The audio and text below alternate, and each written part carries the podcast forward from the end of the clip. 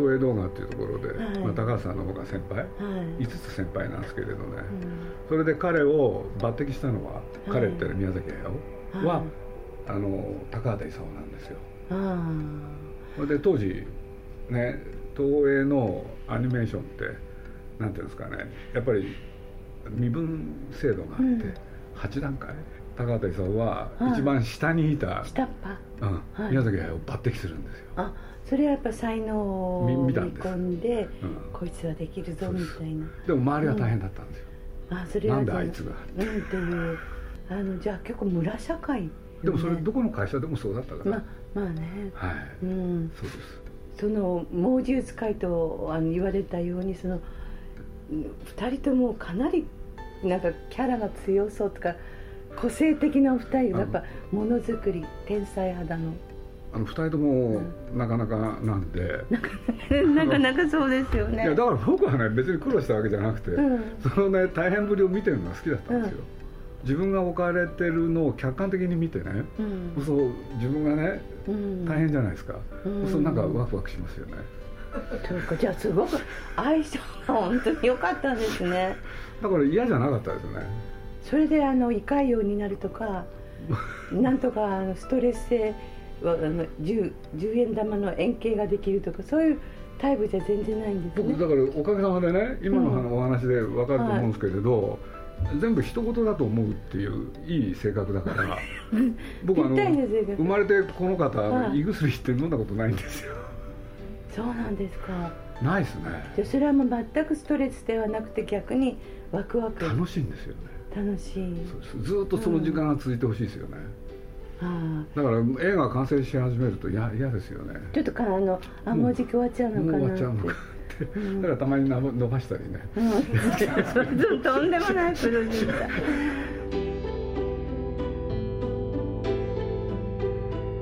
鈴木敏夫のジブリ汗まみれ。今週は作詞家作家プロデューサーとして幅広く活躍されている秋陽子さんをお迎えしてお送りします。これは12月22日号のサンデー毎日で掲載された秋陽子の縁も竹縄でのインタビューの模様です。さてどんなお話が聞けるのでしょうか？トラブルめいたこともプラスの足引っ張り合うとかそういうことじゃなくてクリエイトする段階でのもろもろのでも人間関係とかいろいろ出てきますよね。あのクルーを組んでたら、ねうん。まあ「ナウシカ」っていうのは僕ら初めてやった作品で、俺で、まあ、やってたんですけれどね。ほんで宮崎なんか本当土日もなしで、うん。もうずーっと働いて、うん。本当によく働く男だなと思ってたんですけれど、朝の9時から午前4時まで、うん。俺で午前4時、うん毎日やってましたね、うん朝の9いつ寝時から。いやこれで家帰ってね、うん。23時間寝てまた出てくるんですよ、うんすごい。でそれをずーっと続ける人で僕も本当呆れたんですけれど、うん。それ置いといて。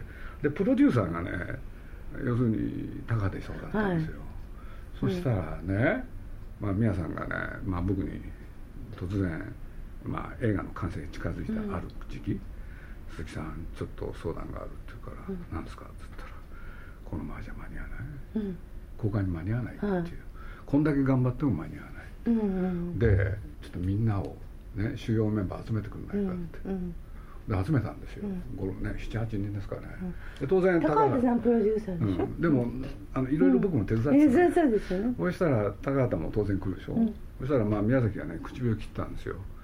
あの本当にね残念な報告があると。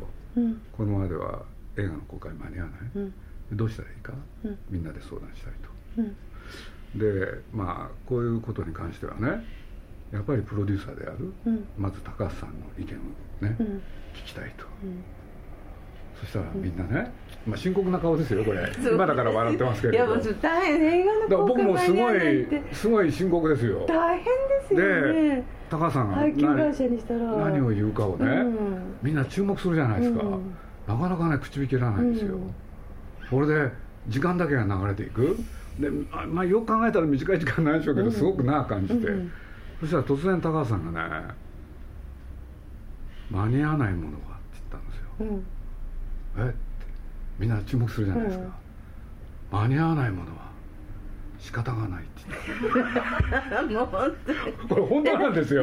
でも高畑さんだって散々パラ未完成のものを まあね。でもその時はねプロデューサーなんで、まそうなのよ。ご自分を止めて。でとにかく間に合わないものは仕方がないって言われて、ん。で僕はその立場にいたわけでしょ、そこに立ち会えたことを本当にねハッピーに感じたんですけれど、えー、私信じないいやだって責任者だってだって他にいるんだもん、でもで、うん。宮崎は偉かったですよ。偉かったんですか？僕ね感心しましたよね、うん。ほんで皆さんどうするんだろうって、うん。お芝居みたいなもんでしょ、うん。ねえ間に合わない。ほんでプロデューサーはね放棄？間に合わないものは仕方がないって。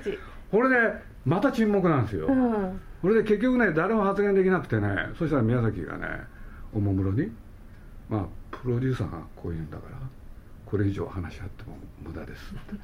解散っつって。解散。で解散したんですよ、うん。俺で僕しょうがないからね宮宮崎の方へ。まあ宮さん宮さんって言っちゃうんで、うん宮崎宮さんの方へ行ったらね「宮さんどうするんですか?」っつったら「ちょっとラストやり直す」って。やり直す。ほんで本当はねすごいシーンがあったんですよ、うん。でそれを泣く泣くうん。全部カット、かうん。ほんでし絵コンテを書き直しましそしそうすると間に合うんですか？それ少しちょっとやそっとじゃなくて、うん。もう1か月分ぐらいね早くできるように、あほんで宮崎駿っていう人はねなんかねちゃんとそのなんていうんですか締め切りの日まで間に合わせたいっていう人で、あのあの宮崎さんの方がそういう意味では真面目というか基本的に最終的に例えば A 型人間っぽいところがある。そうでもない。経験から来たみたいですね、あ高畑勲っていうのがその初めて劇場アニメ、うん。ホルスっていうのをやったんですけれど、あはい。そしたらその時に宮崎駿を抜擢、うん。それでまあ2人が中心になって作っていくんですけれどね、うん。当初東映はねうん。制作期間1年。でこれがですね、やってったらうん。できないんですよね。1年では。で2年経ち。年たち。で3年の途中でね、うん会社がもう頭にきて ねうん。制作中止だと。うん。要するにスタッフにそれを宣言するんですよ。うん。で宮崎駿ってのはすごい純粋なんでね、うん。それを聞いて皆さんはあ、ね、本人にも聞きましたけど途中で作れなくなるわけでしょ。うん。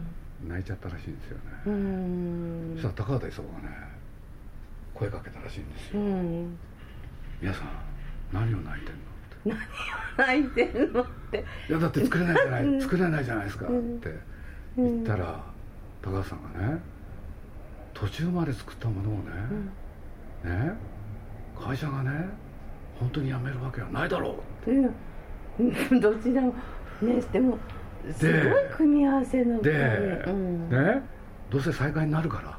うん。だからそこを待てばいいんだよって、ほんで僕らには人質がある。ってうん。つ半分作ったこのフィルムがね、うん。僕らの人質だって。うん。どっちが勝つか見えてるだろうでもその通りになったなったんですよ。なったの。で、うん。その時に宮崎駿はね、高橋さん見てて怖くなったらしいんですよ。あでもしあなんかこう腹のすそうねそのおっしゃる方っていうかでそれデビュー作作なんですけどね。ねデビュー。作これで、うん。宮崎駿はその時決意したらしいんですよ、うん。何を決意したかというともし自分に映画を作る機会があったら、うん。絶対締め切りは守ろうでもいい最初の初体験。今まで見たことのないものを見るっていうこの衝撃ってやっぱりすごいいくつになってもすごいものですね。うん。なんかあのがこういう体験初めてだなっていうかあアニメでここまで表現できるのか。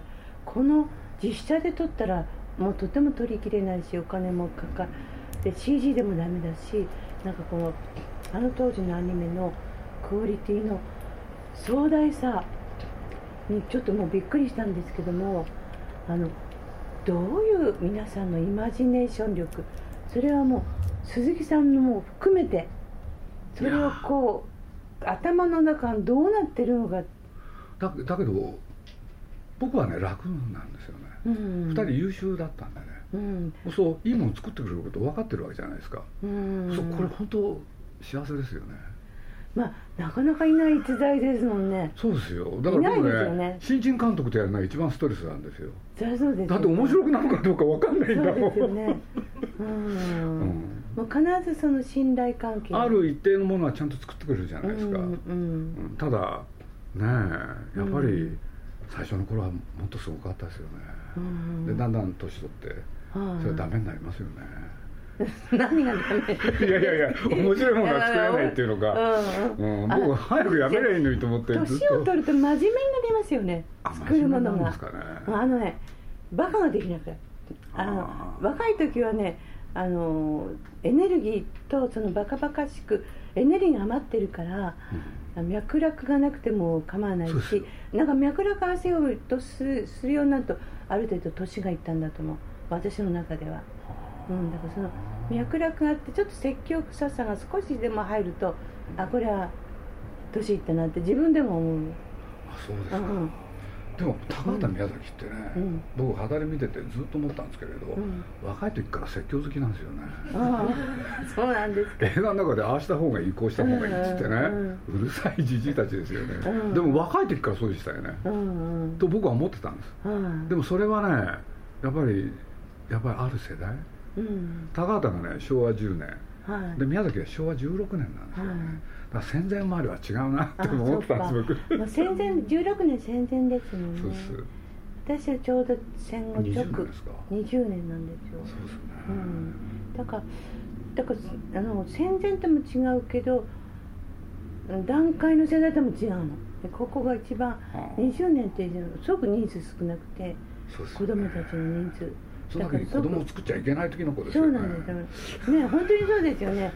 あの何してたんだみたいな、被告人じゃないかみたいな、それはそういう世界ですよね。ね本当に。うん。でもその鈴木さんがその出会い、はい、出会っちゃった。そうですよね。で、そもそもその。ほとんど週刊誌をもうほとんど読んでらっしゃらない方私週刊誌好きで結構網羅するんですけど 私あの一時期ね現代ポスト文春新潮サンデーマンにもちろんあ週刊朝日女性誌ほとんど読んでたんだけどでもね今は3社ぐらい絞りましたけどでもそういう方がややっぱり下世話な興味って尽きなくてあのワイドショーとか。やっぱりそういうの歌のさ素材にもなるし。素晴らしいですね。え素晴らしくないんで。すでも鈴木さんはそういうのを全然興味がないのに僕面倒くさがり。マに入られてます。また朝日芸能だけ読んでなかったの。意外にそういうところに真面目な人がいたんですよ。そうなんですね。だって僕が入った頃まだね、うん、後に直木賞を取るような人がなんかゴロゴロしてて、うん、なんかちょっとうんまあはぐれ半分。そうですね。でもインテリジェンスはある。なんかインテリヤクザ多かったですね。インテリヤクザっていうことですか、変なのがいっぱいいましたよね、うん、さっき龍造さんなんかまだ、うん、ね後に直木賞取るけれど、まだ記者やってたし、うん。そういうそういうところに入られてでもすぐ順応されたん？いや僕何にも知らずに入ったんで、なんて言うんだろうなんかバカな仕事だなと思ってました。ねいやもうだってねえ、うん、大変な商売でしたねあれは、うん、でも鍛えられたですね、うん、やっぱ今の働き方改革みたいになると真逆の世界になってくるわけだからあの頃のそのこれはできないとか明日早いから先に帰らせていただきますみたいな真逆の世界ですよねもう、うん。まあ、裏いというか。とにかく3日間ね、うん、まあ、当時まだ週休1日なんで、うん、そう取材が3日で最後に1日で原稿書く、うん、そうあれ4章立てなんですよね、で大体4ページで、はい、それいまだによく覚えてるんですけれど14時かける、ね、10を、ね、これが1章で。だからそれのかける4なんで、そういう40枚書けば毎週毎週書きました、まあだけどやっぱりすごいいろんな記事覚えてるんですよ、うん、だからよっぽどやっぱり印象残ってんだなと思って、うん。まだお元気今お元気なんでしょ？努力家なんですよ。偉いですね。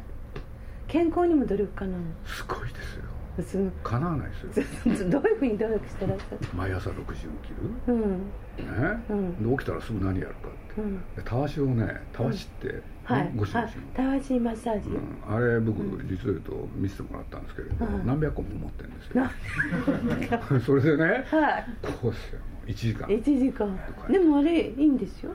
血だらけになってるんですよ。血だらけになって。あの赤すりきあの布ぐらいクロスぐらいに6時で7時でそうでしょ、うん、で7時からね、うん、今度1時間半散歩ですよ、お散歩これで、その後コーヒー飲んで、ほ、んで家へ帰って朝食を食べて、それで会社ですよ、で10時半には必ず着いてる、それで夜の8時まで。そのモチベーションって例えばジブリのこととかそれとも自分の創作をしたいがためなのか。あのね今はね何今はねモチベーションですこう言ってます。作りかけた映画ね、途中で死んだらみっともないって、うんうん。うん、僕はいいんですよっつって。んだけど、うん、でも本当にあのものづくりにこう、うん、没頭できるすごい集中力っていうか。結局ね、うん、もう引退したのに撤回？で結局やることになるじゃないですか、うん、僕は腹の中で思ってたのはね、うん、ああ引退してみたらやることがないんだなと思ったんですよ。そう。か趣味も何も全部お仕事の中にあるのか人生そのものがまあ、ワーカホリックですからね、すごい真面目ですから。そうなんですか、それに対して真面目な宮崎さんいて鈴木さんどういうポジション？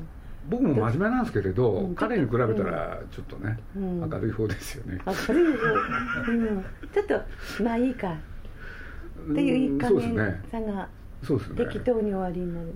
まあそういうとこありますよね、僕はあのあのそんなねかっこつけるとあれだけれど、あるお寺でね見つけた言葉が本当大好きで、そうこの言葉がね、僕ぴったり大好きでちょっとご紹介するとね、はい。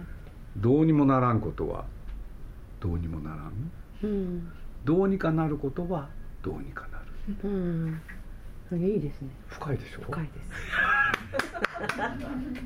でも本当ですね。どうにもならないことに一生懸命なんとかあんまりやっても、ね、無駄無駄ですよ、ね、ストレスそう時間の無駄だからねスパッと引いたらいいですよね、うん、と思いますね、うん。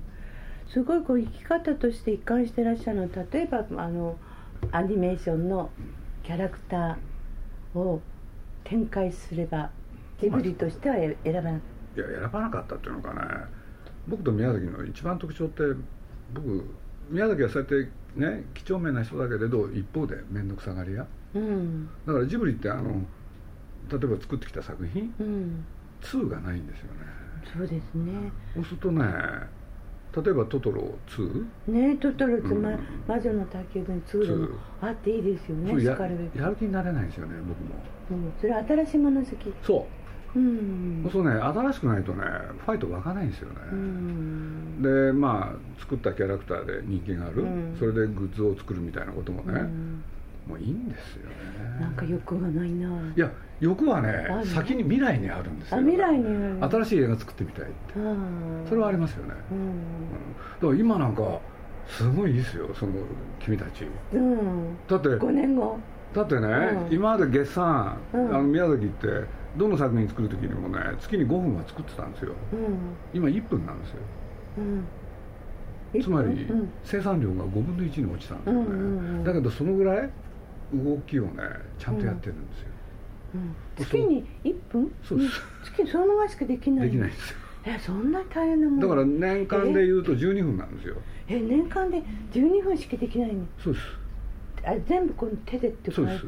もう。で前は5分だったんですよ。5分。前は5分だったから5分だってすごく少ない。で1年で60分できるでしょ？ああそしたら2年でできたんですよ。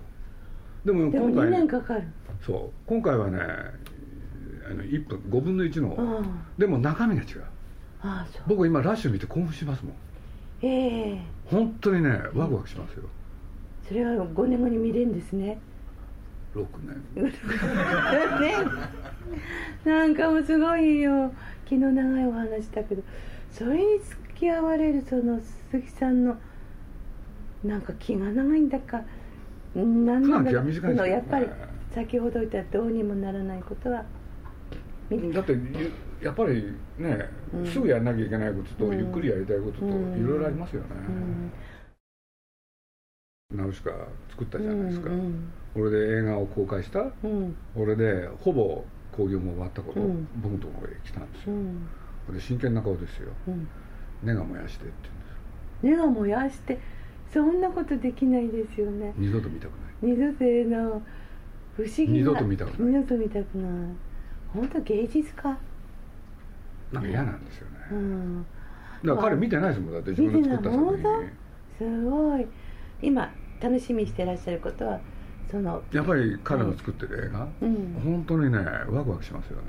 それが少しずつ出来上がってくること。だからまあ僕一個だけやったのはね彼がサボれないように有能なアニメーターを一人、うん、ちょっと連れてきたんですよね。はい、うん、やっぱりそういうの有能な人のをつけるそうすると変わりますよね、うん、彼も。ああそう顔色が変わってね、うん、そいつと戦いですよね、うん、あの本当にあの基本的な質問で、まあ、原作って考えますよね。それから絵コンテみたいのを考えてどういうどうやってあんな壮大なっていうか絵になるっていうか一一つずつ描くどういうふうに作るの？いろんなね、はい。例えば人間の芝居はそういうね、はい、キャラクターを動かす芝居の人がいるし、で一方でねあの美術ってって背景をやる人もいるし、だから本当にいろんな人の力、うん、でも元は宮崎が考えてますから。でも幸せですよね宮さんは。まあそうですよね。そうですよ。だってみんな協力してくれるんだもん。ねえやりたいことがそうですよ。やれてる幸せに決まってますよね鈴木さんどうなんです幸せでしょ？僕はそれをこうやって見てるだけですからね、うん、そんな仕事ですよね。うん。でもまあそれに喜びをきっとそんなバカな。